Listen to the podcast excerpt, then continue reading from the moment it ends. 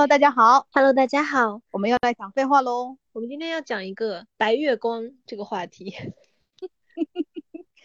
好，说到白月光，你的第一印象是谁呀、就是影视人物也好啊，或者是什么？你是谁呀、或者是那个文学人物也可以。啊，那不就那个吗？呃，《甄嬛传》里面的纯元啊，他不就是最典型的白月光？对对对对对，因为我想到的是那个那个叫什么，那个《延禧攻略》里面的秦岚，她当时不就是号称是聂远那个皇帝的白月光啊，什么那个皇后，你记得吗？当哦时，就是富买了很多察皇后热搜是不是。对对对对对，就哦富察皇后。我最近还看了一篇文，就是讲白月光的，是一篇 BL 文。然后那个攻和一上来就搞上了，然后呢，因为这次黄黄的，我就是觉得嗯可以看一下。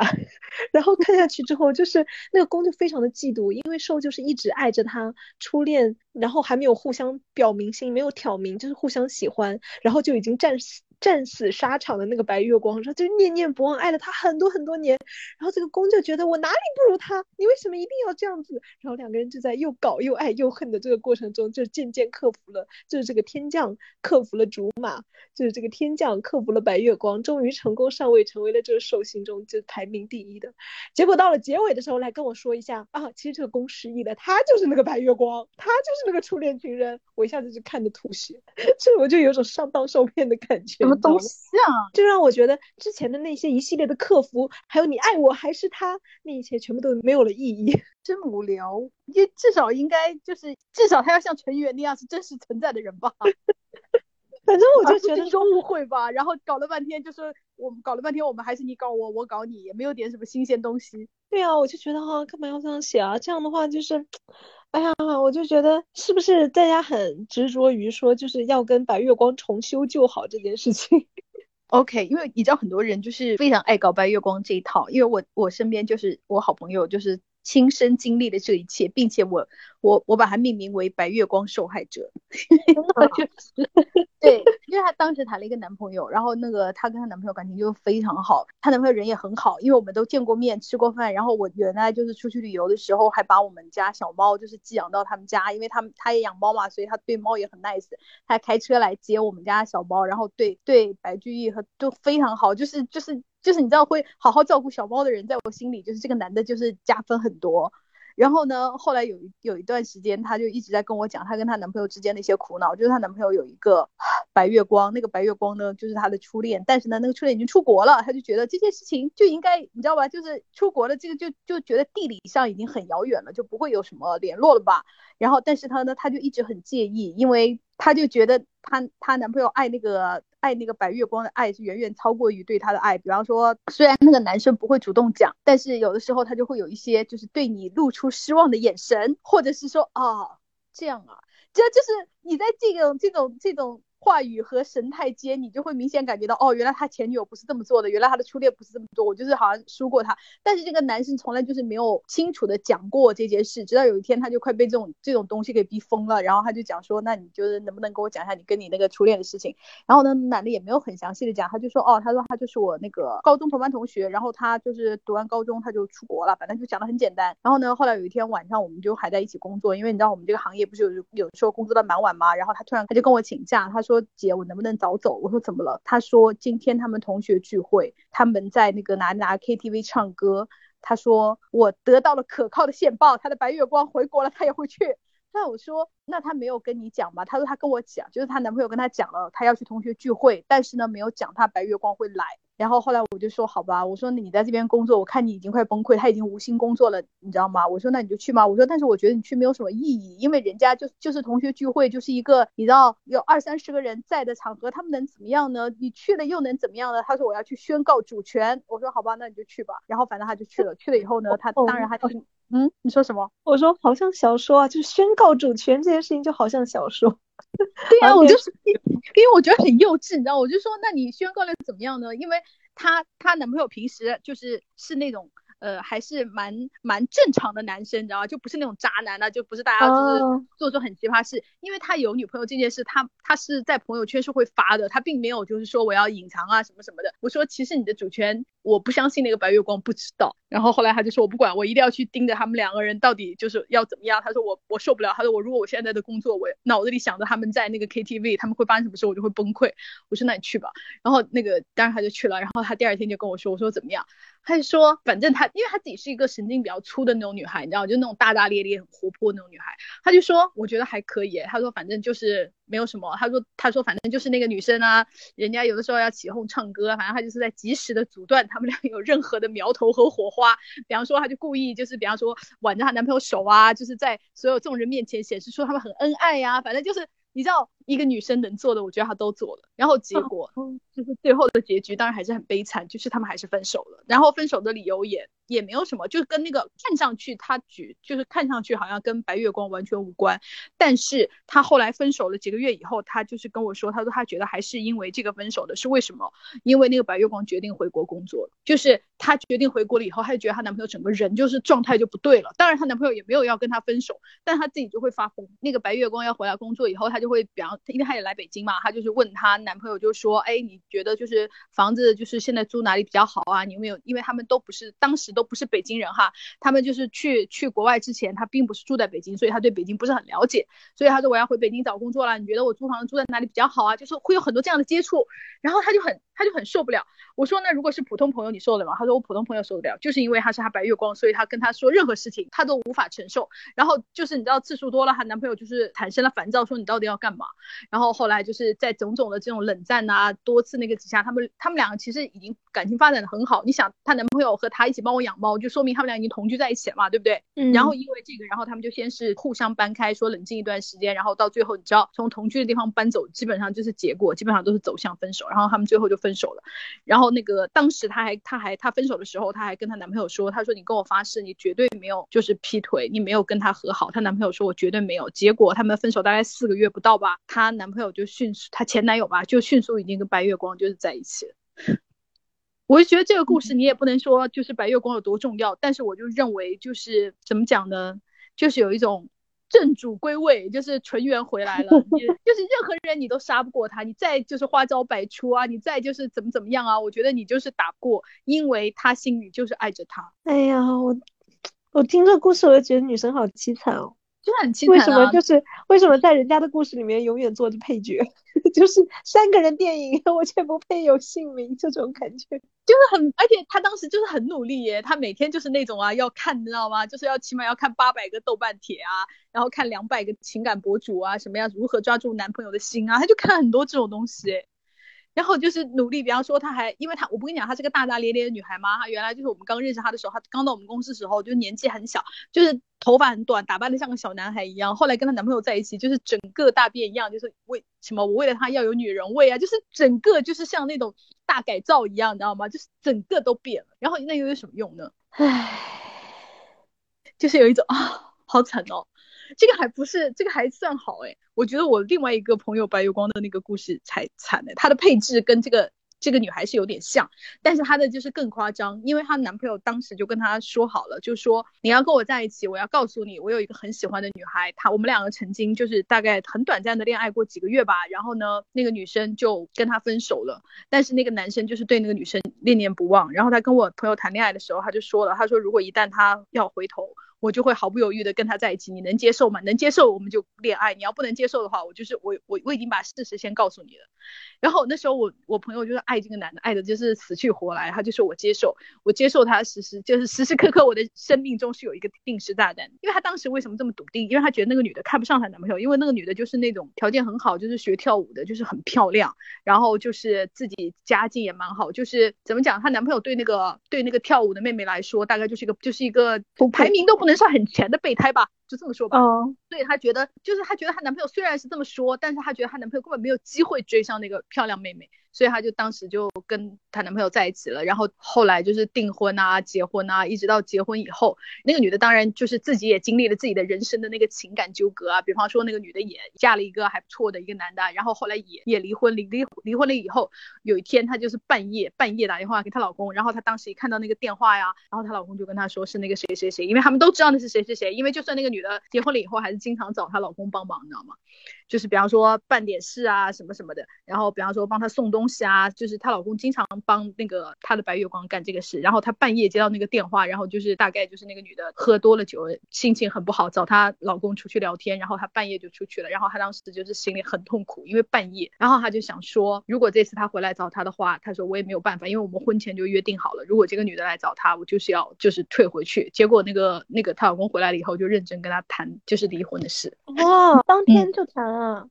他也没有认真的，就是说我们现在就要离婚。他就是说，他告诉我说他离婚了。他就说，如果他现在就是，如果他要愿意跟我在一起，那我可能就是会跟你离婚。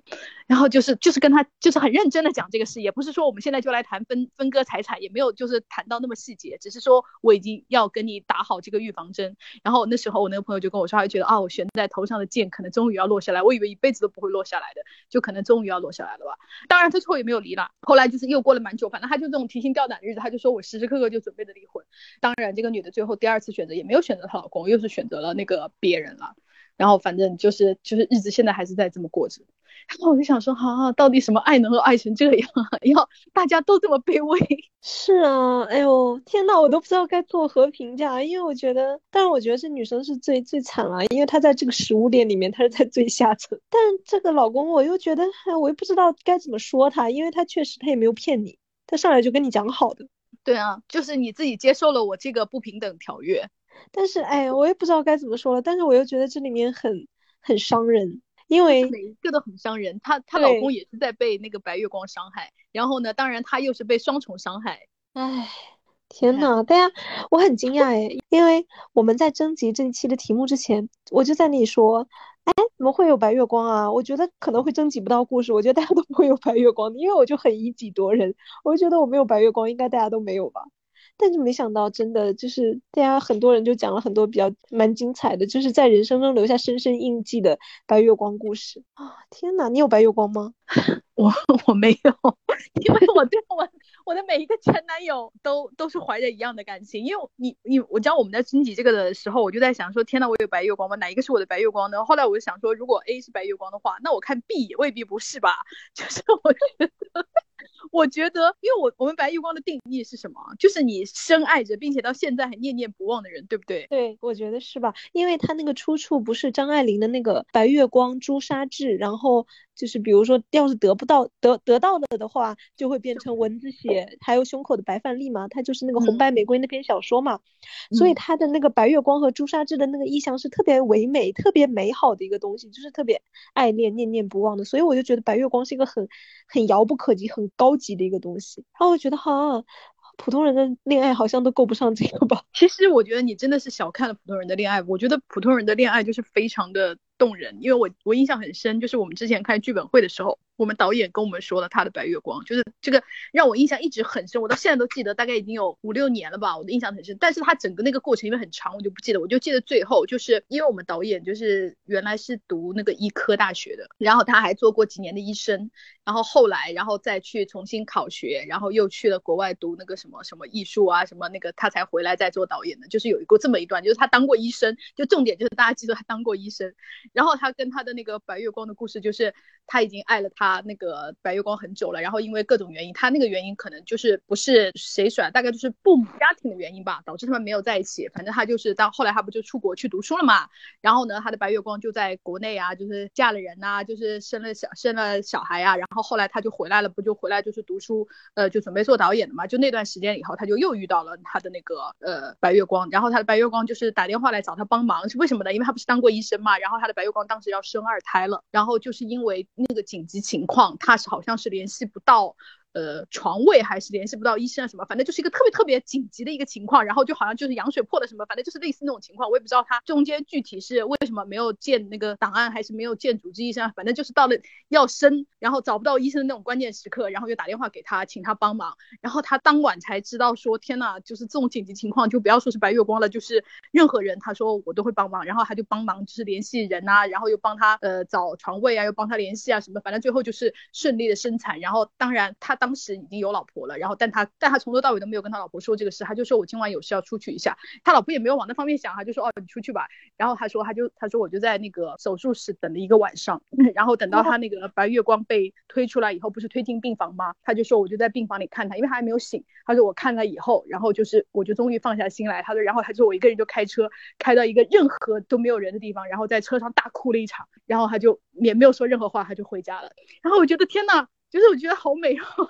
他到最后他也没有跟那个他的白月光说我去当晚去看你了，我一直守着你，他也没有讲，他就跟我们就是你知道他在跟我们把他作为艺术创作的时候讲出来了，但是他他老婆也不知道，他白月光也不知道，所有人都不知道。然后我就觉得他就觉得他就是跟我讲说男人有很多，他的重点是说男人有很多很难的地方。哦，对，我想起来了，他的重点我们那天在聊，其实不是聊白月光，我们是聊男人会不会哭，他就跟他跟我们讲他哭的故事。对，然后我当时听了就觉得好美哦，就是我觉得很美，就是他在那个病房的那个玻璃里面看到他他那个他。白月光躺在那个，而且她刚刚生产完，并不漂亮。她说：“可是我当时就是有一颗心，就是终于放下来的那种。”她说：“那个放下不仅仅是说她安全了放下，还有一种好像就是我的人生也可以终于放下的那种放下。”但是他是个文艺男，所以大家也不要太认真听他讲这种话。但是很美，就是你看这个细节，我一直记了这么久，是不是？这白月光也太惨了吧！他爸妈就是还有他的伴侣嘞，为什么产房外面没有人呢？天呐，我听完的感想是这个，也可能有人，但并不知道他是。谁吧？哦，不知道他是谁啊，这也有可能。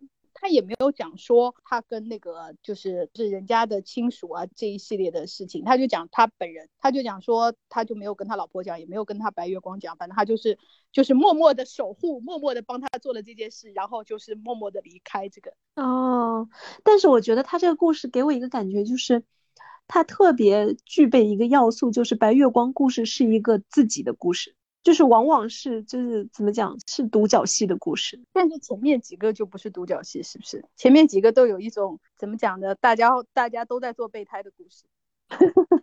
对对对，也有。因为你说到白月光，我就突然想到那个一首歌，就是那个麦浚龙写的一首歌，叫做那个念念不忘。然后他很好几年之后，就是跟谢安琪又合，就是合出了一首。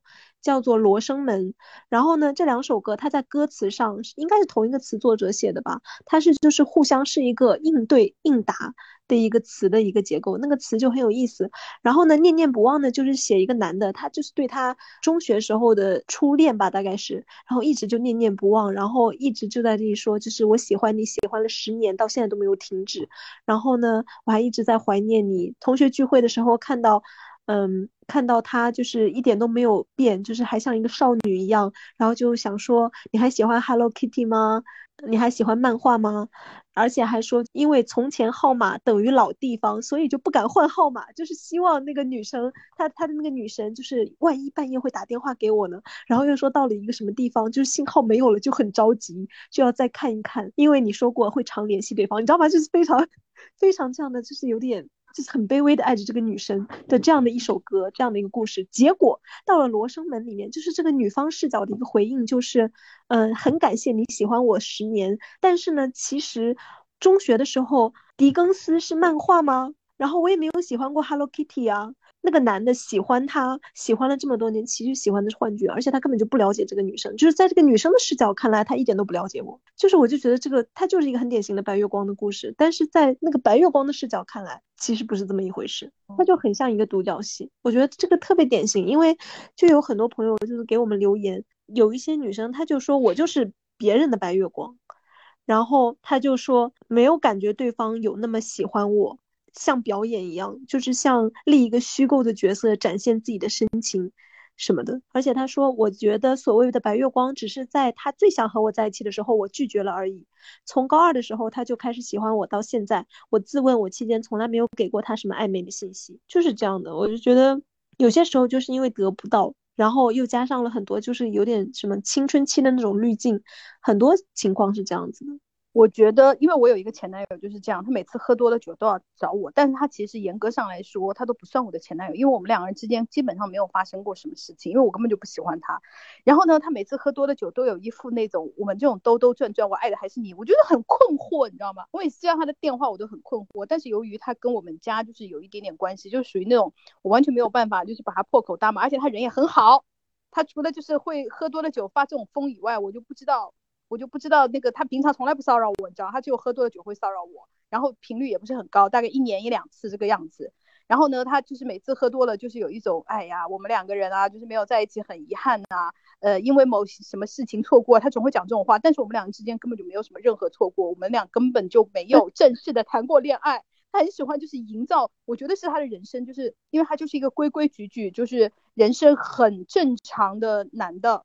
然后呢，他一定要给自己的人生添加一些就是戏剧的狗血的因素，所以他硬要把我塑造成他的白月光，其实根本没有这一回事。我们两个人可以说根本就没有开始过认真的恋爱，只是他追我，然后我说我们不合适，然后他是一个非常好的人，他也没有纠缠过我，然后他就说那可不可以做朋友？我说当然可以，因为他人很好。然后我们就是做普通朋友，就是这么一个简短的故事。然后每次在他那个酒醉的回忆以后，都变成我们因为种种遗憾没有在一起。哎呦。天哪，我觉得他好像夏雨荷哦，就是什么人的一生当中有一个可想可等可盼可愿的人就很好了。我觉得他好像大明星。说什么东西啊？而且他每次都是那种，你知道吗？他每次喝酒打喝完酒打给我，我都很烦躁，因为你知道我们女的就是很讨厌接男的那种酒后电话呀。然后我就每次就是说一些，他每次要说一些怀念过去的，我都会跟他说：“大哥，我们没有过去，一定要搞清楚这件事。”然后他就会感叹说：“你看，就是因为这样，我们才走不到一起。”天哪，他好固执哦。对啊，他就是后来我就有一点就说啊，算了，随他去吧，反正他人也不坏。他就是你知道，很想营造一个那种我们忆往昔啊。我有一个你知道，我有一个这样的故事，我有一个深爱的人，但我得不到他，我只有酒后才给他打电话，就是以他那个给他平静的人生创造一点点狗血的故事。然后我就就是我想通了以后，我就觉得 OK，就是随他去吧，他高兴就好。唉，好吧。那可能有时候就是白月光，就是给我们普普通通的人的生活中多一个念想和趣味吧。对，我觉得就是这样。有的时候就不用太当真。但是评论里面有一个女生，就是她很当真哎，因为她讲的就是说，她到现在为止没有碰到过任何，就是没有碰到过一个人能超过她的白月光。因为他们二十三号不是二十三号，二十三岁分手，到现在已经十年了，她再也没有谈过恋爱，就是她再也没有遇见过这样的爱情了。我觉得哇，为什么？就是就是他再也没有遇到过这样的爱情了，所以他就觉得我我不能对别人不负责，随便去那个。你看，我和我的白月光分开十年了，我女他男，我们是高中同学，大学开始恋爱，二十三岁分手，现在我们都是三十三岁，但分手后就没联系过了。我对每个人都负责的方式就是我至今未婚，因为没有碰到过让让我爱的超越他的人，所以尝试失败就分手了。几年前听说他也一样，现在不知道怎么样了，估计他也结婚了吧？就是十年内他都没有那个。哦，我觉得天呐，你看人家的白月光很认真，我们女的白月光就是很认真，好不好？不是编的。哎呦，天呐，我都无言以对，因为我也没有，我因为我就是我我本人就没有。薄情冷漠的女子有没有得到一些震撼？对啊，我就很震撼。就是我采访了很多朋友，所有人都问我的第一个问题就是什么是白月光，然后我就跟他们就是如此这般说了一遍，然后大家就说哦，那我没有白月光，就是我本人没有白月光，我的朋友们也都没有白月光。然后我听到这种就是深深的爱是爱着十年十几年的这种故事，我就觉得哇哦，天呐，有没有感受到了自己的一点点啊羞愧？哎，我也不知道哎，因为是别人的感情经历，我也不知道到底是怎么样的，可能就是真的很刻骨铭心吧。但是我有时候会觉得，因为我听他讲的那个，就是高中时候，包括大学在一起的那种，我有一种感觉哈，那时候能那么爱，是因为有很长的相处，就是培养出了那样的感情。然后两个人分手之后，十年再也没有就是遇到过像爱他那么爱的人，有没有可能是因为你没有跟别人相处到了那个程度？因为我觉得这个感情也是。积累出来的吧，就是这个了解也是积累出来的。很多时候，普通人的谈恋爱就是一起吃饭，一起看看电影啊。就是你没有这些共同经历，就是什么都没有。我觉得也有可能，确实就是那个时候的爱情，可能怎么讲呢？就是比较确实比较单纯吧。你不像现在这样子，比方说，呃，大学的时候也没有什么压力啊，大家就是在一起都开开心心的啊，不像现在他妈上班被老板骂了回来就不想讲话呀，或者就是说。呃，对女朋友跟女朋友根本没有那么多空去哄她，因为生活压力太大了，等等等等，就是导致你就会怀念那个时候你的青春呐，你的那个年少的那种爱恋呐。我觉得就是各种的滤镜加成吧。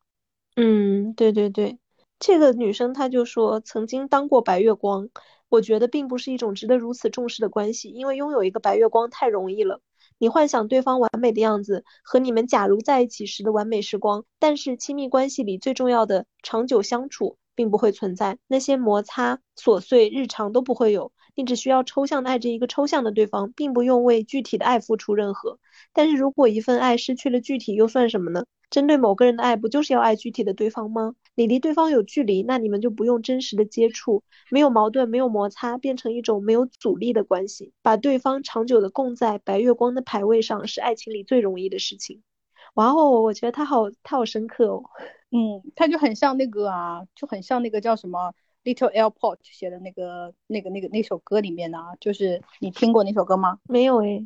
回到中学的暑假，他就是讲说，类似就是这个歌词的主人公就是很喜欢一个女生，从中学的那个呀，从中学的暑假就开始爱她，然后那个歌词都写写这个歌词写的非常妙，就是说是结束的不够浪漫吧，你才这么舍不得他，如果永远也离不开他，你就会更害怕。现在不是更好吗？他永远变成了一幅画，你只需剑中挂起他。原谅一下自己吧，你对自己一向这么差，带来了这么多恶果，要你慢慢消化。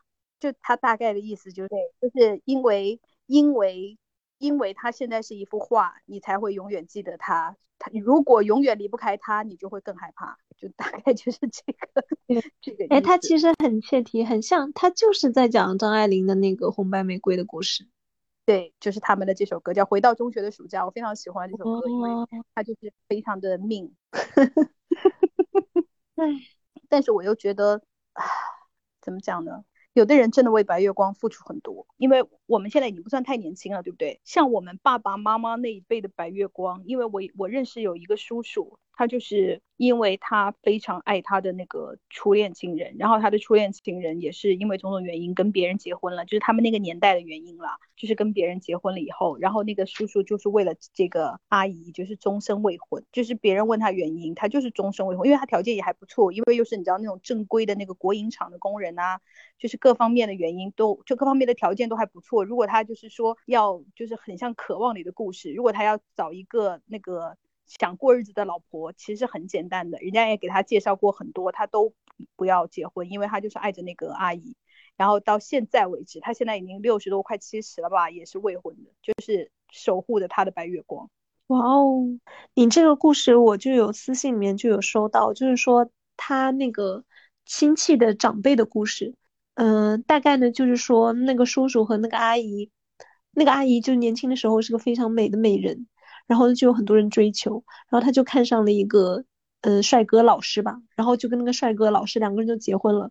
结婚了之后呢，就就是正常结婚生小孩。结果大概就是某一天翻到了就是丈夫的日记本，就是写满了如何如何的爱那个初恋。大概也是家庭的原因，就是没有办法跟那个初恋在一起。然后就是我沉默寡言的丈夫的内心世界是如此的波涛汹涌的爱着那个。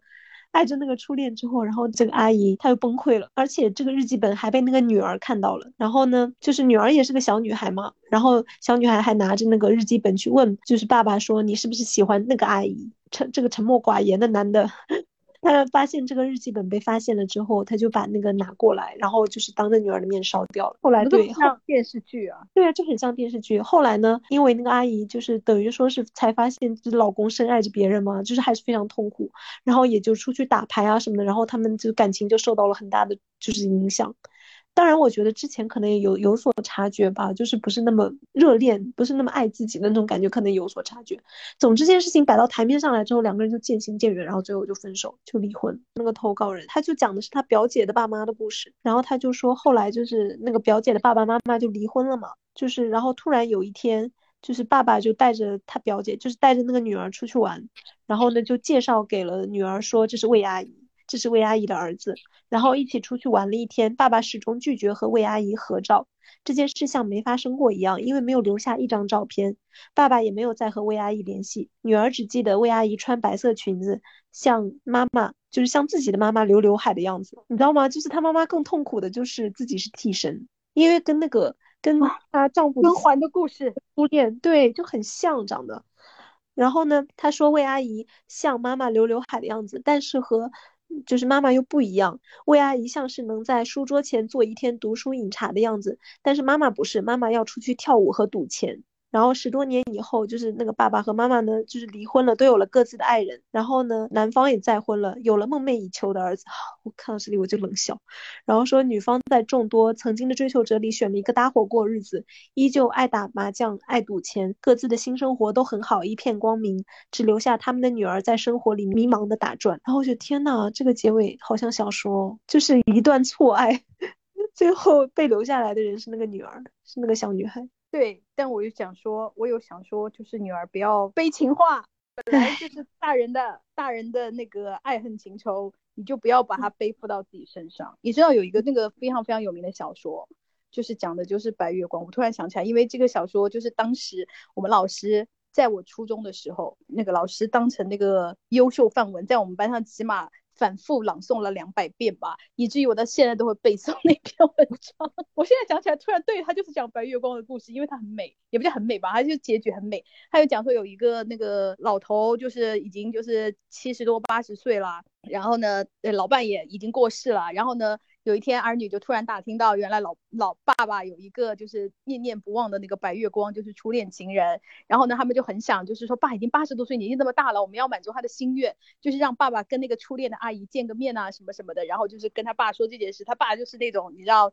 中国传统中老年人，就是那怎么行？不要不要不要不要不要不要给我搞这套，就是类似这样的态度。然后呢，他这当然，他儿子也是很懂爸爸的啦，也知道爸爸这个不不不不要，可能意思就是。可以考虑，反正就多次劝阻老人吧。然后呢，有一天就跟他说：“爸到底要怎么样？我们就是联系那个什么某某阿姨啊，就是要跟你见面啊，什么什么的。”然后呢，当天晚上在睡觉前呢，因为那个老头就是热爱书法，你知道吗？多么典型的就是咱国的中老年人。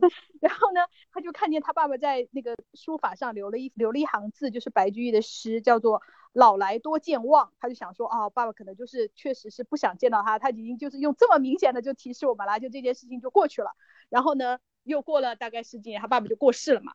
然后呢，就是这个儿子，这个这个篇文章是儿子写的。然后呢，儿子某然有一天在另外一本书上就读到了白居易这首诗的全文。这首诗的全文原来“老来多健忘”的下一句叫做“唯不忘相思”，也就是说他爸爸当时其实是同意的，你知道吗？只不过没有人懂这下半句是什么，就让他们这样永远的错过。你看，这就是我我们老师当年给我们的范文。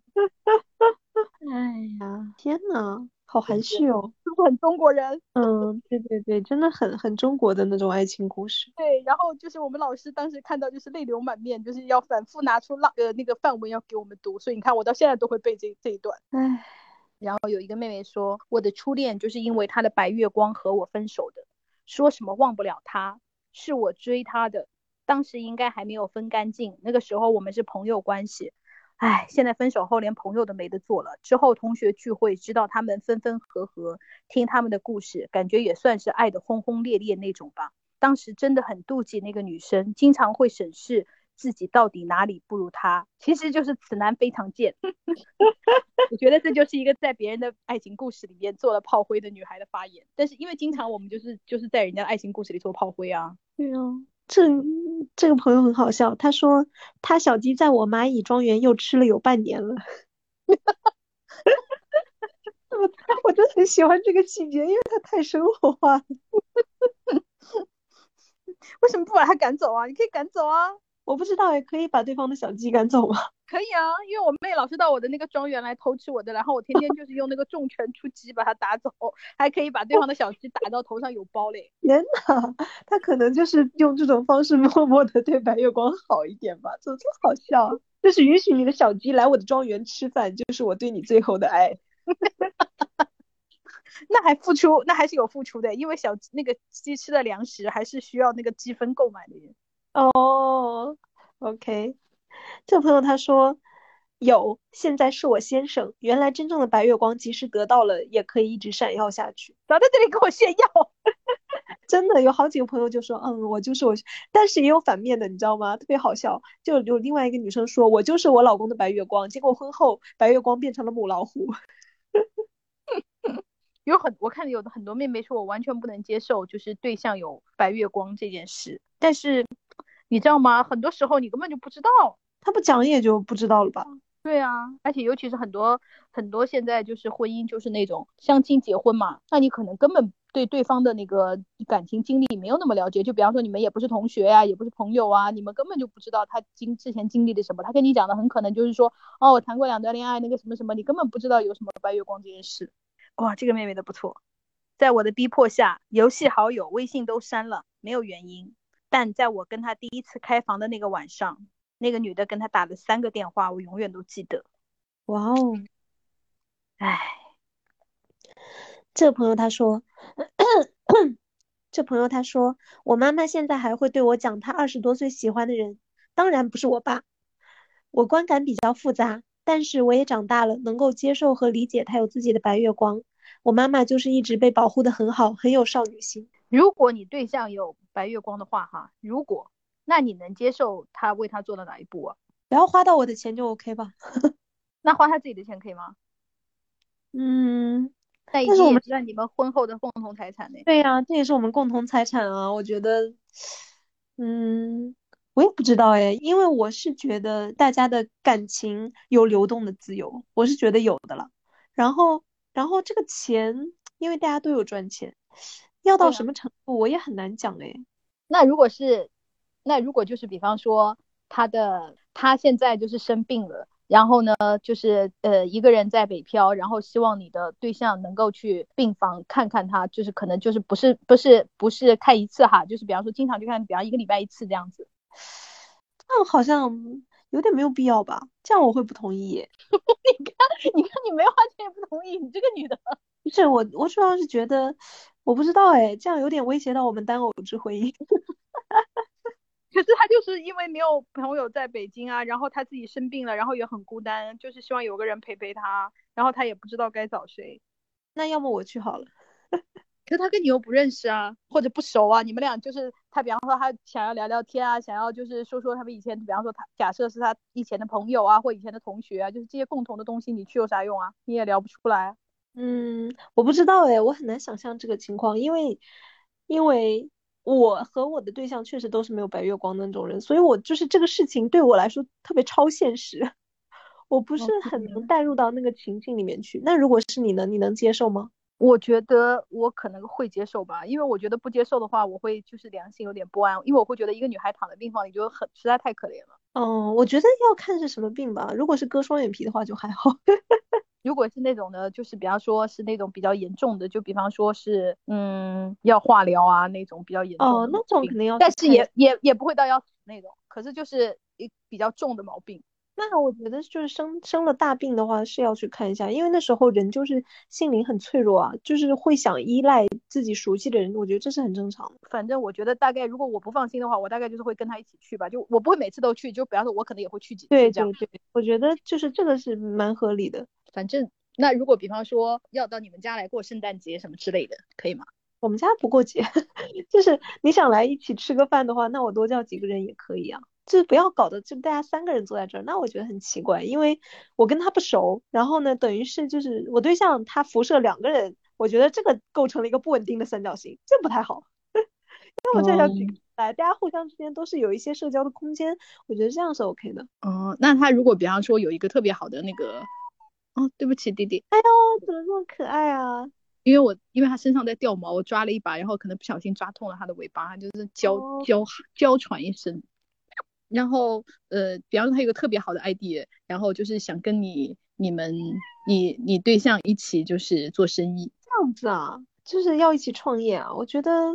对，就是他的那个 idea 就是很好，然后呢，你你对象可能也可以带带进一些资源，这样子两个人就是他觉得你们两个就是他们两个哈，不是你不是你们两个跟你没有关系，就他们两个各有各的资源，对于这个行业来说都是很有用，那你同意吗？嗯，也可以吧。你这个女的怎么看到钱就可以了？没有，因为我觉得你知道吗？就是中国合伙人是很容易变成中国散伙人的。一起做生意，如除非是很有很深很深的信任，不然就会很容易有很深很深的摩擦。而且我主要是觉得这件事情，嗯，不涉及到就是很多我的金钱投入的话，那人家是成年人啊，那他们就是他愿意，我为什么要拦呢？可就是我觉得大家有判断吧。都是婚后财产啊，他如果亏钱了，也也是你的钱呢、那注册一个有限责任公司啊，不要破产连带到我嘛。OK，所以你觉得到合伙做生意这一块是 OK 的，对吧？我我主要是觉得大家是成年人，就是我是觉得对方他有自己判断的权利，就是如果甚至包括说，比如说他们两个就是一起做生意，然后做生意做的感情很好了，然后他们要离婚了或者怎么样的，OK，那也产生了一部分给我的婚内财产，对不对？我主要是。而且而且，我就觉得，我主要是觉得大家都是成年人，就是你是可以为你自己的选择负责的。如果产生了不好的结果，那我也可以怪他，就是他要这么选的嘛。那好，下一个情景题，请听题。现在你们就是全部在上海，现在他就是被困在另外一栋楼里，然后。嗯，要要要生孩子，然后他都是打电话，然后就是幺二零也没有来，然后他就是请求你的那个你们你对象去假扮志愿者，然后把他就是开车送他到医院这样子，就是你有可能会被连累的这种问题，你可能被查出来就是假扮志愿者，这个是违反就是一些法律法规啊什么的，但是没有人帮他，对不对？对，就是他求告无门，现在就是居委啊各方面都忙不过来啊，那这种情况下，无论是不是白月光，都要想办法吧。OK，我觉得，因为就是你看，就是这种紧急情况，就就是怀孕要生也好啊，还是重病也好，我觉得这个都是什么？我觉得这属于人道主义危机的性质耶。就 是如果事后要受到惩罚，或者就是被连累到的话，那也没有办法。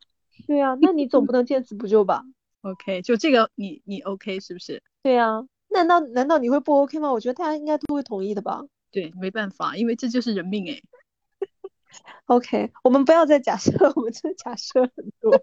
我们再看一下，我看我看大家的评论，就是大家都很都没有办法去，一点都不能接受，对不对？不是都没有办法具体说到底能够接受做到什么地步。那比方说，大大大家顶多做到，比方说一起一起，比方说去机场接个人呐，去机场接人，你这个你能接受吗？我跟我对象就是我们两个人一起去接他的白月光，是吗？也可以啊，你也可以去，你也可以不去了。就是他，他要哎呀，我觉得无所谓的。我就觉得这个事情有点像是，有点像是，嗯？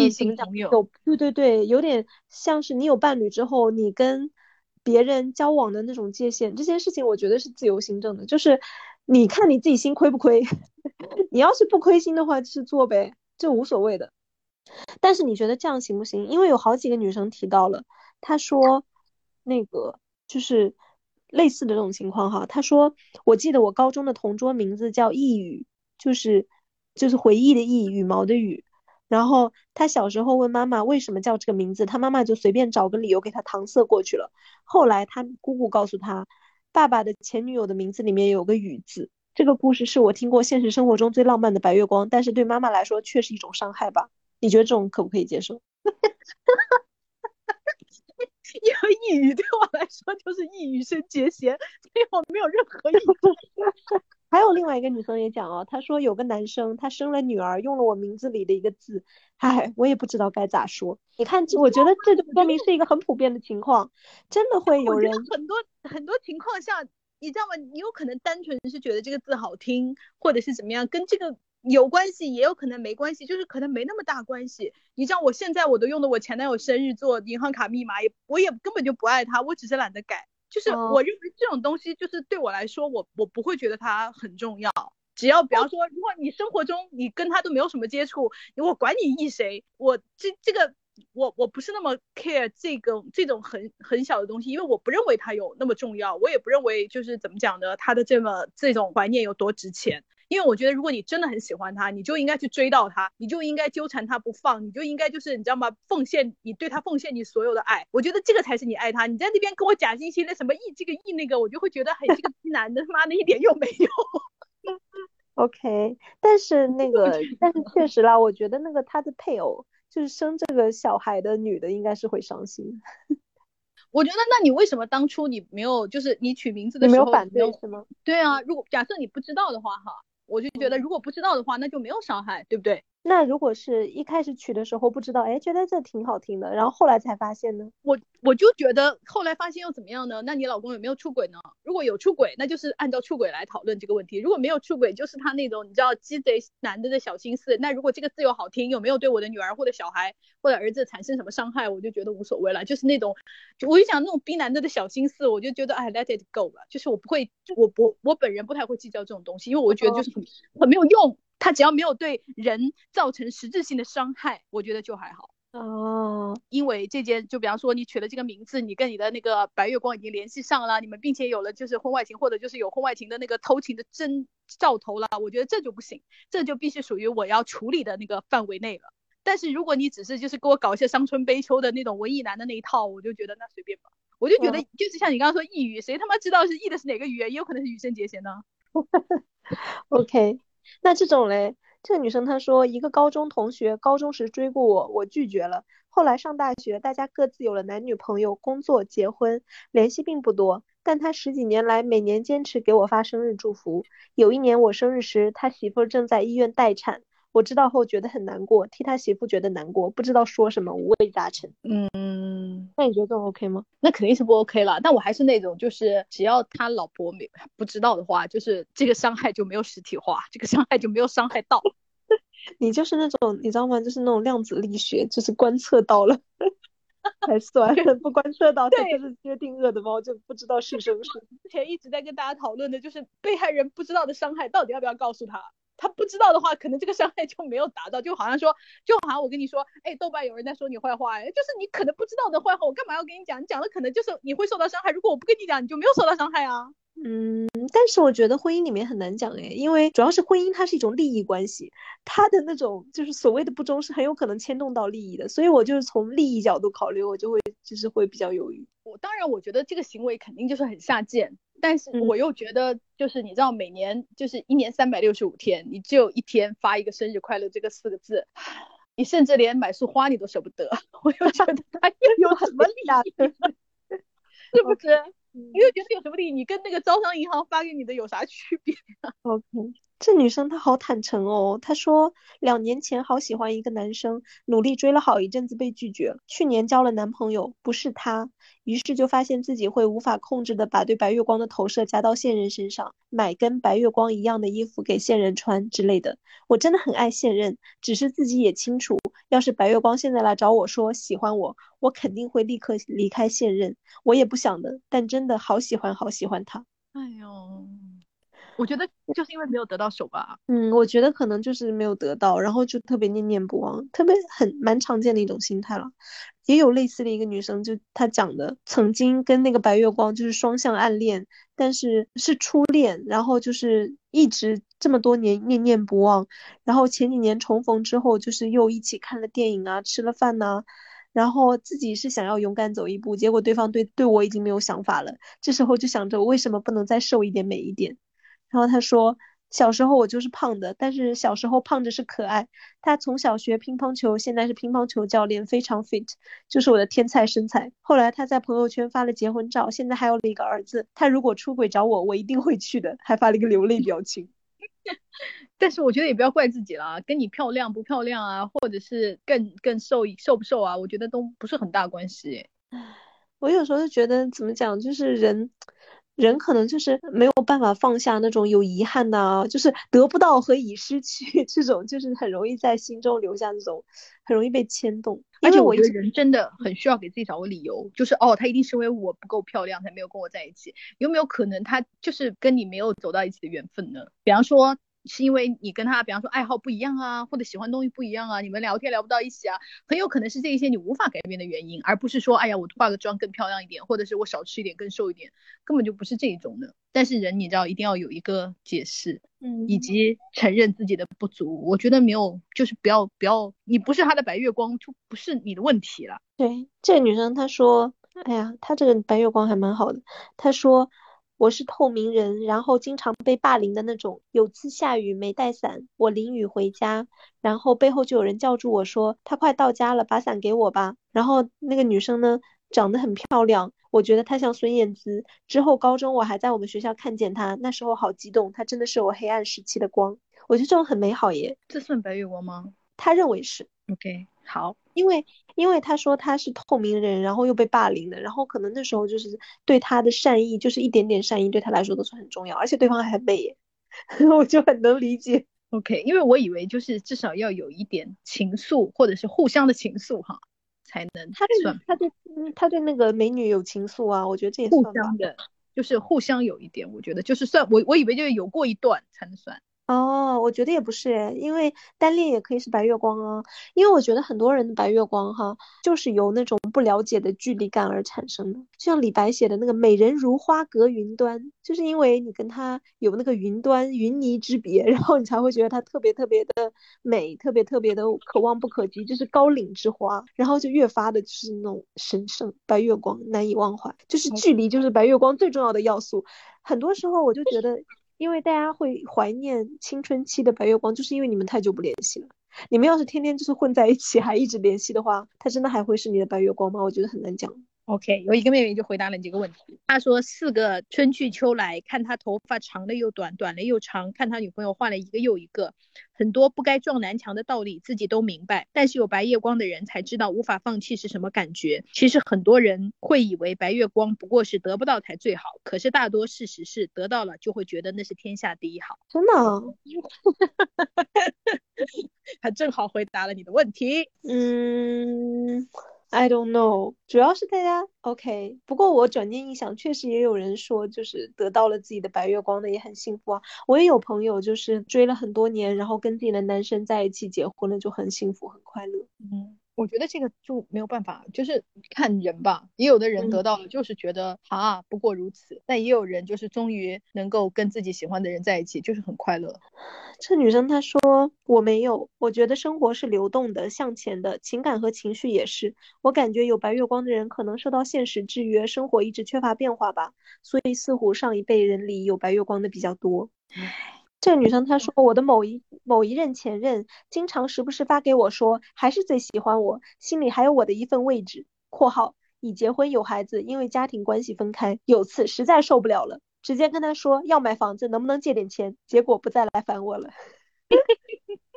好幽默，果然借钱这招很有用哎。我也曾经做过白月光。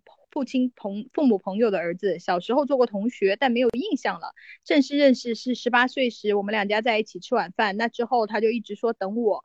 我有男朋友的时候他不出现，我失恋了他就来找我聊天。我一直在外面上学工作，他逢年过节就去我家送礼。有次我妈晕倒了，是他把我妈从六楼背到小区门口的。他说，而且这些事是我很后面才知道的。那真的蛮好的耶。哇哦，就算不是那个。不是情侣，也也是一个很可靠的朋友，哎，是的，哎，这个他有一个观点蛮好的，他说我自己就有白月光，如果以后我结婚了，白月光要我帮忙，无论是借钱还是出力，我都只能做到朋普通朋友的程度，我的道德感不允许我做再多，而且我觉得做的太多，他也会看不起我啊，我觉得这个这个自尊点，这个点还蛮不错的，对不对？嗯，就是。虽然你是我的白月光，但我也不想让你在心里叫我舔狗。这个有点像是就是白月光给自己发微信，然后要等一等才回复，不是马上回复那种心态。哇哦，这个还不错耶。他说我和我老公心里都有异地的白月光。人到中年，对感情瑕疵的容忍度已经很高，能接受心里默默的惦记，付出行动的话，除非极端情况，不然也可以接受。我觉得是吧？其实我是可以，因为我觉得每个人都有自己的精神的角落，然后都有走神的自由，我还蛮能理解这个点。我也能够理解，因为我觉得就是，哎呀，大你们都已经是中年了，而且已经结婚了，就肯定可能在一起。我感觉时间也蛮长了，对吧？就已经不像热恋那样疯了，而且我觉得都成熟了，长大了。嗯，这朋友他说没有白月光，甚至因为男性步入社会，很容易就嗖的一下变得功利、市侩、鸡贼等等，而男性朋友都没有，我很受不了他们对自己女友的态度和做法。嗯，我觉得他这个角度很有意思，因为有很多时候就是。你看到一个你还蛮有好感的男生，他在恋爱里面的那个样子，就是会有点幻灭，就是他，比如说他不尊重自己女朋友啊之类的。对，这点是的。然后就有一个女生，她跟我讲了，就是她的白月光，她说就是大学同学一度很喜欢他，但他不喜欢我。然后就是说，曾在全班沸沸扬扬说我俩的时候，对方明确说过我俩没可能。但是我属于他 N 个异性好友之一，反正就是无话不聊，可以算是备胎。但因为他也没对我下手过，就比普通朋友好一些的那种吧，可以半夜聊一两个小时的那种。十年里基本上生活都在不同城市，我硕士毕业后工作，他读博，专业不同，生活圈子和节奏也不一样。我工作偶尔写不出东西会找他聊，因为他是历史学科，我一直觉得他看事情会比较。较清醒，也确实帮过我不少，不是生活实际问题，而是思辨的问题。插播一下我的感情状态，母胎 solo 多年，讲真是把他当做初恋一样的存在看他。而且会把遇到有可能发展的男孩子都和他做对比，朋友都觉得不可思议，觉得他渣，但我也就放不下那种近似的执念吧。回到为何渐行渐远，是这两年我发现他已经不太能 get 到我的很多情绪了。比如他其实很容易开始一段感情，然后投入其中。他经常来教育我，你恋爱经验不够，要咋样咋样。就我感觉他在教育我。我们偶尔电话聊天会自说自话，他聊着聊着就开始分心做其他事。长时间的沉默让我说你也没话说了，那就挂了吧。然后让我们关系彻底疏远。是我主动选择的。举例就是，作为一个单身女性，在城市里生活的恐惧，他不能作为朋友给到我安慰，反而又是在教育我。类似我半夜一个人看完电影，然后发现电梯里有个诡异大叔，我打语音给他，他虽然没挂，但后来觉得我想太多，还替那个大叔叫屈。最近疫情隔离在家，因为做核酸拉楼栋群，我被楼上的中年独居男加微信，就发了信息告诉他，结果他又来。如果是彭于晏当头像，你是不是就不会担心，而是欣然接受好友了？我气死了，就把他拉黑了。我们最后的对话是，我说你为什么那么爱讲道理啊？他说我本来就是爱讲道理的人啊。好了，我感觉我彻底认清了。P.S. 他真的不会夸奖我，发给他我的猫的照片视频，他只会说真丑。他不是讨厌猫，他很喜欢猫，但我觉得他就是嘴贱啊！我觉得他这故事非常的典型，就是一个白月光破灭的过程。而且我真的觉得他很糟糕诶，他怎么怎么那么伤人呢？对啊，现在还会说啊，如果是彭于晏，你就不会觉得那个了吗？他真的很贱呢。他根本就没有把你的情绪放在心上啊！这女生她说醒过来之后就觉得自己痴迷的只是一个喜欢的人的形象，而他真正的样子我其实是很失望的，也就导致了目前的决裂。我觉得决裂的好，其实很多时候就是怎么讲，是距离产生美。你跟他没有那么熟，然后你不会听到他讲那些逼话，然后才会让他保持那个相对完美的形象，成为你心中的白月光。可能你跟他一接触之后，发现哈，他怎么会讲这种话，然后就很幻灭。而且讲讲的这个话，我真的，你知道，我就是非常想揍他。对啊，就是我觉得他作为朋友都是失格的，就是他一点也不关心别人的感受。对，不仅不关心别人的感受，他还要否定别人的感受。对啊，唉，很不错，这样子你终于看清了一个人。这女生她说的，她说的是她有一个前男友，是把她当做了白月光。然后这个前男友呢，就是性格就是非常的慕强，极端的慕强，工作也很慕强，然后经济上呢其实也很好，就是导致他很慕强，但是人也比较优秀。然后呢又是天生的 PUA 大师，然后说阈值高的无穷无尽的自我保护机制，就是那个男生就很爱表现的，就是贬低对方来实现自我保护等等等等。然后这个女生呢，就是跟我们讲话，这个女生她说。我本人呢是攻击性和掌控性很强的那种，但是谈恋爱呢就是很温和，因为他知道对方情感上很贫瘠、很匮乏，所以呢他完全不信任那个男的，但是呢又确实喜欢他，所以呢就是他就是抱着一种很松弛的心态，就是跟人家搞一搞这样子，然后相处了三年多，因为我个人特质的原因。然后几乎全面闪避了他的各种坏性格。我们的日常就是两个精通吃喝玩乐的人，在每一天一起吃喝玩乐。最后分手是他去国外留学，然后人刚下飞机，突然就觉得他不喜欢我了。我自己偷偷认定是他在为花花世界准备自己的自由身。分手之后，我们差不多一年联系一次，然后都会。就是根据某个具体的事情啊，工作上啊，生活上啊，就是进行一些讨论，要聊天。然后前段时间打了个电话，对方就讲说，在这个女生之后，他谈了一个女朋友，结果呢，谈出了一地鸡毛，从此开始质疑全世界。但我们当时在一起的时候那么好，分手都分的那么好，现在的你还是那么好。然后从此之后，这个女生她就晋升成了这个男的的白月光。但是我就是从这件事情的感受，就是他讲前女友的很多特质。他讲前女友是说那个女生物质虚荣、斤斤计较、PUA 他，谎话连篇到自己都信等等。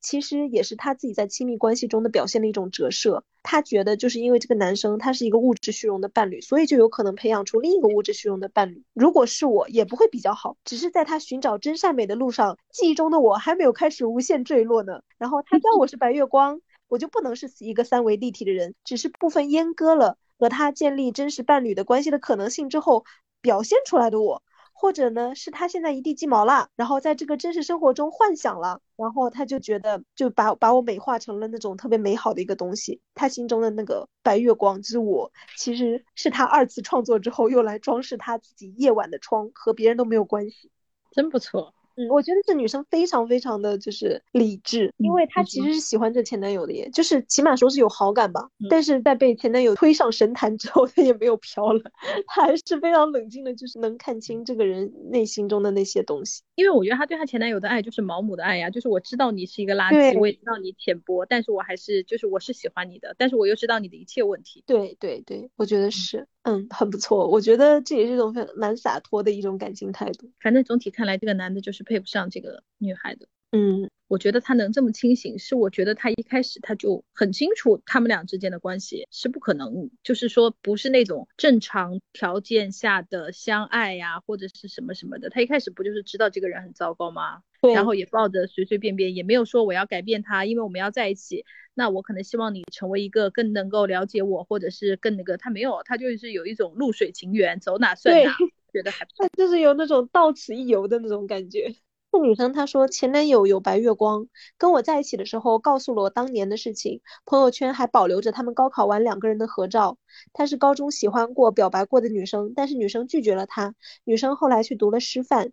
前男友描述她说是父母都会喜欢的类型，笑起来很可爱。女生上大学之后网恋了一个大叔，前男友就在 QQ 上劝她不要跟大叔奔现，很危险。即使跟我在一起的时候，前男友还抱着一种即使他不爱我，即使跟你在一起，我依然要守护他的态度，并且还告诉我他的态度。而且他喜欢的类型有个固定的模式：齐刘海、学生气十足的，穿制服的，不能欣赏中性随性的搭配。这让我觉得这个男的的审美很匮乏，还很自以为是。好土，我觉得是耶，就是很土啊，就是充满了那种很，就是怎么讲呢，就很传统。我觉得是人各有好啦，但是他的这种审美偏好，就是让我觉得，嗯，什么我父母会喜欢呢？而且我我很不喜欢这个男的，就是在女生网恋大叔时候就上去劝他说不要跟大叔奔现，很危险。我就觉得你谁呀？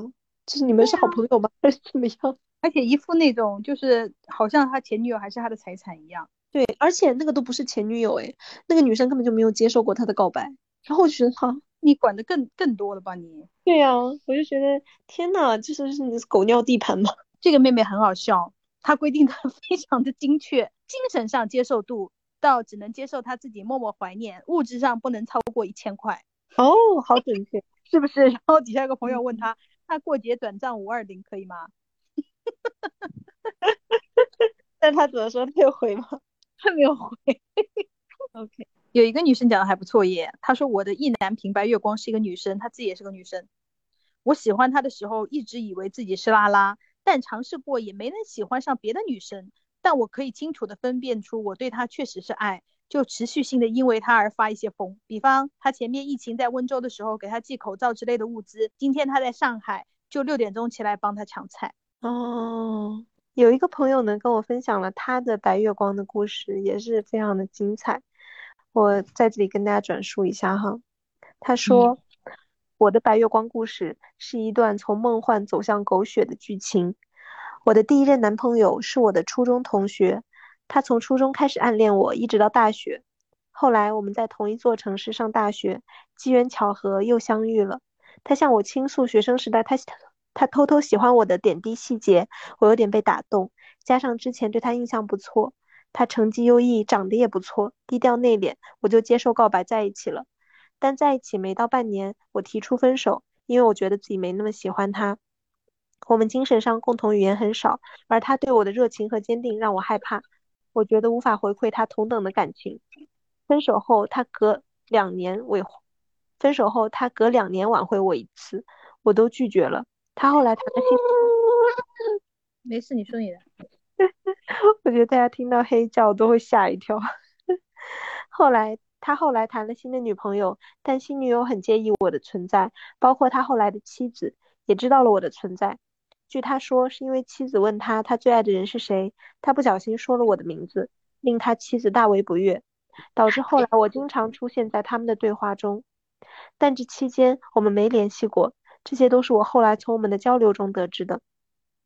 故事的转折发生在我们分手九年之后，因为一次偶遇，我在路上打车，他正好开车经过，于是送我回家。大家重新联系上，那时他已经结婚，并且有了两个孩子。我觉得过了这么多年，他应该已经不喜欢我了，这样我们可以自如的当朋友。结果聊了一个多月之后，一个深夜，他又跟我表白，并且给我写长篇情书，诉说他这么多年一直很爱我，从来没有放下过我。现任妻子是相亲结婚的，他们感情不好，经常吵架，几次差点离婚。他说没办法和我结婚，那么娶谁都没有太大的区别。他言语之间很痛苦，很孤独。我在那一瞬间竟然产生了一丝负罪感，同时也有隐秘的得意。我知道他一直爱我，但没想到他竟然能喜欢我这么多年。别的男生追我，我拒绝一次，对方就会放弃；而他，我拒绝了他那么多次，他却依然坚定的爱我。我一直不是一个相信爱情的人，但是在那一刻，我还是被他打动，竟然鬼使神差的接受了他的告白。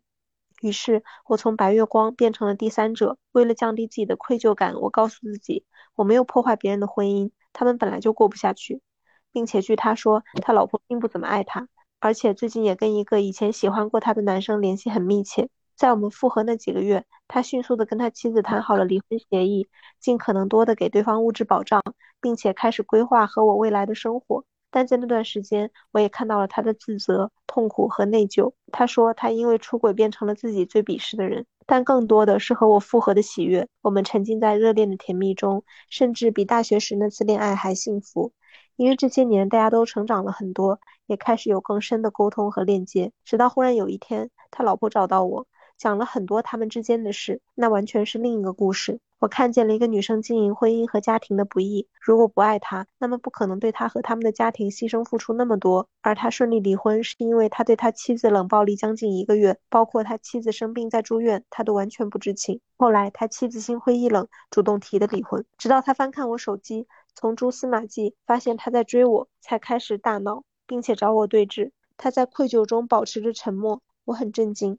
震惊于他妻子对他的感情原来那么深，也震惊于我对婚姻认知的浅薄。我开始觉得一切变得可悲又荒谬，于是迅速跟他分手，让他以后不要再联系我。至此，白月光的故事以狗血剧告终，像做了一个荒唐的梦。然后我这时候就问这女生，分手之后会不会痛苦？然后这女生她就说有痛苦，但都自己消化，不敢和人分享，因为毕竟是道德不正确的恋爱，更多是愧疚。对他妻子的愧疚，我能看出他歇斯底里背后的痛苦，看出男女进入婚姻后付出的不平等。我对那个男生的感情很复杂，虽然我觉得我们那次复合是很自私的，也很后悔我们的故事以那么不美好的方式收场，并且伤害了别人。但是人生中有一个孜孜不倦喜欢我十几年的人，还是对我产生了很大的影响。我觉得他的喜欢给了我很多能量，让我开始相信爱情，慢慢愿意接受别人喜欢我这件事。我小时候是不怎么相信爱的，遇到表白第一反应是疏远那个人，可能跟成长经历有关。我爸妈比较重男轻女，我亲眼看见他们毫不掩饰的把温暖和爱意给了弟弟。我没法安慰自己，他们不爱我是因为没有爱的能力，他们有，只是不爱我。虽然我在学校很优秀，老师和同学也很喜欢我，但我潜意识里还是觉得自己不够好，没有人会长久的爱我。是那个男生让我相信。原来真的会有人一直爱我，即使我不停的拒绝他，他也还是愿意抱着满腔爱意靠近我。有时候理性下来，我觉得其实他爱的也不一定是我，可能只是一个求而不得的执念，或者是把我当成一个美好想象的投射容器。不过那些都无所谓，我觉得可以的话，已婚了还是尽量不要联系白月光，婚外恋不可取。然后我就问这女生说，嗯，这段感情对她最大的影响是什么？现在是怎么看待婚姻的？然后她说。这段感情让我变成了一个相信爱也愿意付出爱的人吧。我觉得我是从他身上学会了怎么去爱一个人。在他之后，我谈了一段比较正常、幸福、稳定的恋爱，对于我来说是非常大的进步了。在他之前，我好像没有谈过超过三个月的恋爱。对于婚姻，我以前非常非常恐婚，现在也恐，但没那么恐了。还有一个细节，我我感觉可能也有点影响，就是我们没有睡过，两次恋爱都没有。我不知道这个和所谓的白月光未完成情节有没有关系。嗯，总之就是我还蛮感动他跟我们讲这么多的，因为我觉得他真的非常的真诚，就是无论是他在这段感情里面的，就是痛苦和。挣扎也好，还有包括他得到的这个感情的积极的那一面，他都特别坦诚的讲了，我觉得就是很不错。他就是这样很深刻的剖析了自己，而且我觉得就是非常感动，就是他能这么真诚的跟我们讲，因为他也是知道这是一个很不道德的。虽然我们没有在批评道德，但是由于现在就是大家知道在网上的那个道德水准线越来越高，导致很多人都。不愿意讲这一些看上去很不道德，但是很真诚、很真实，又确确实实在我们生活中发生的事情。所以非常就是谢谢他能够相信我们。对，然后呢，我本身觉得这个故事就是就是很美，因为它充满了细节，但我又觉得它又不像一个，它又不像一个很，我不是说那个不真诚哈，我是说他在爱情中是不真诚的，虽然他跟我们的讲述是真诚的，因为我觉得他们似乎都没有互相了解，就好像要贸然进入。一段关系，他们只是就是有一种好像一个多年的多年的夙愿会实现，管他这个这个夙愿适不适合我，我他妈的都要先拿下。就是这种感觉，就好像那个你插那个神灯啊，阿拉丁神灯啊，那个神灯说可以许给你一个愿望，但那个愿望可能对你毫无用处，可是你想说，我就是要得到它。嗯，你是因为就是他们没有就是没有发生过关系这样的一个点是吗？就是从他们都没有发生关系这个点，让我感觉他们就是再重逢，只是有一种失而复得，然后就是但是没有进入到一种很亲密的那种。恋人关系，他给我感觉就是有一种好像很多年前我丢失了一个东西，然后我终于把它给捡到了。那捡到的这个东西，我以为那就是我心中的宝贝，那其实就是他可能你小时候以为是个钻石，那现在它可能只是一块玻璃渣。就是我认为他们的感情就是。就是大家都把玻璃渣误认为是钻石，就是这样一种感受。而且我觉得大家的动机真的很不一样，因为在我看来哈，那个男方他可能就是更多的就像你说的那样，就是是那种我好不容易得到了，就是一直十几年求而不得的这个女神，终于她愿意跟我了，就是那种狂喜，然后他就一一定要抓住，然后为此呢就是不惜，他其实从这个女生的讲法来看，我觉得他是撒谎哈。就是包括他怎么对这个妻子的，其实他说的并不真实，但是他就是反正无论怎么样，他就是要得到嘛。但是对于这个女生来说，我并不觉得她很有很喜欢这个男的，因为她说就是一开始跟这个男的初恋的时候，不也是因为对方暗恋她很很久嘛？然后这一次也是因为被对方爱她很多年，就是屡败屡战这个。我觉得他其实是被有人这么深深的爱着我这件事情给打动了，这让我就是我有时候经常听到女生讲这种故事的时候，我都会有点悲伤，因为我觉得很多时候就是女生接受对方的爱，并不是因为你多么的爱他，而是因为我们太没有被爱过了，就是太需要渴望得到爱的肯定，然后这时候你可能去接受了一段其实并不是你想要的爱情。没错，而且因为很多女生就是投稿的时候，让我的感受就是。他们其实并不是，就比方说失恋呐，什么什么的感受啊，你你你能感觉到他并不是因为失去了这段爱情而痛苦，而是他会怀疑，真的我有被爱过吗？我就是值得被人爱吗？其实大家都是，就是很多人其实是纠结于这件事。那其实这个妹妹的故事就是很显然，让他觉得就是这个男的不管就是不管后面哈，至少他觉得 OK，我是值得被人爱的，这一点他从这个男生身上完完全全的得到了。对，唉。我就觉得真的希望，我不知道怎么讲，我就就是希望更多的女孩子能够从自己的家庭里面，就是成长的过程中也尽可能多到得到爱和肯定吧。但是感觉这个自己也没办法决定吧，可能爸爸妈妈就是很爱吵架的那种，就是嗯，对吧？还有包括他说他爸爸妈妈就重男轻女这一点呢，哎，然后哎，这种就是我也不知道，就是 哎，就是有时候我就只能一声叹息。对，就是感觉是你，你没有办法，就是控制的，就是只能想说能够快点长大，或者是说能够快点自己想清楚，或者是说像这个妹妹一样，能够反复看清楚自己的心。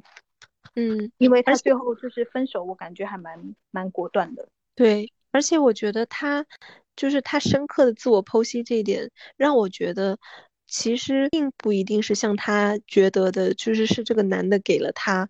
就是深深的爱的肯定，当然也不是说完全没有哈，但是我觉得他现在，他不是说他后来谈了一段就是相对有比较好的，就是比较舒适的恋爱嘛，对他来说是很大的成长。我觉得是因为在这一次的感情中，他成长了，就是他是靠自己的能力，靠自己的就是思考成长了，所以才获得了就是更好的去爱的能力，而不是说我不觉得是归功于那个男的，最终是靠自己的力量成长。对对对，但是我觉得他的意思是靠这段经历吧，不一定是靠这个男的。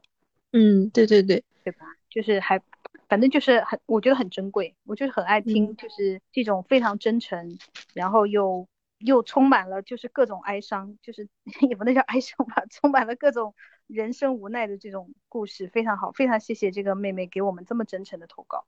嗯，谢谢你。好，好，那我们今天呢讨论差不多就到这了。我觉得就是整个白月光这件事情，就是大家分为两派，就是第一个就是完全不能接受任何白月光，因为这一派妹妹的观点就是，你如果有白月光，那你就追她就好了，不要他妈的爱着别人来搞追我这件事，我为什么要做你们爱情的配角？就是这种 这种概念。还有一个就是，哎呀，人都是这样子的啦，管他那么多，反正就是感情这种事情，你知道，你就你就不可能追求感情纯度有多高，尤其是。呃，年纪比较大一点，就是比较成熟一点的妹妹，就会觉得感情这种事情，像本人呢，就是觉得感情这种事情上，你不可能追求像钻石一样追求纯度。尤其是我觉得有白月光这件事，只要他不做出实质伤害我们情感的事情，我就觉得还好。因为你你你知道，你的心里不可能就是在永远只爱一个人，我觉得这是不存在的。人的感情就是时时刻刻就是有着起伏和变化，所以本人对于白月光的态度就是。嗯，你放在心里就可以了。你不要被我观测到。对，就是不要被我发现，以及不要被我发现，就是有影响到我们的生活和我们的情感。嗯，OK，好，那我们今天就到这里喽。欢迎大家，如果有什么特别精彩的白月光的故事的话，就给我们评论喽。好，拜拜，拜拜。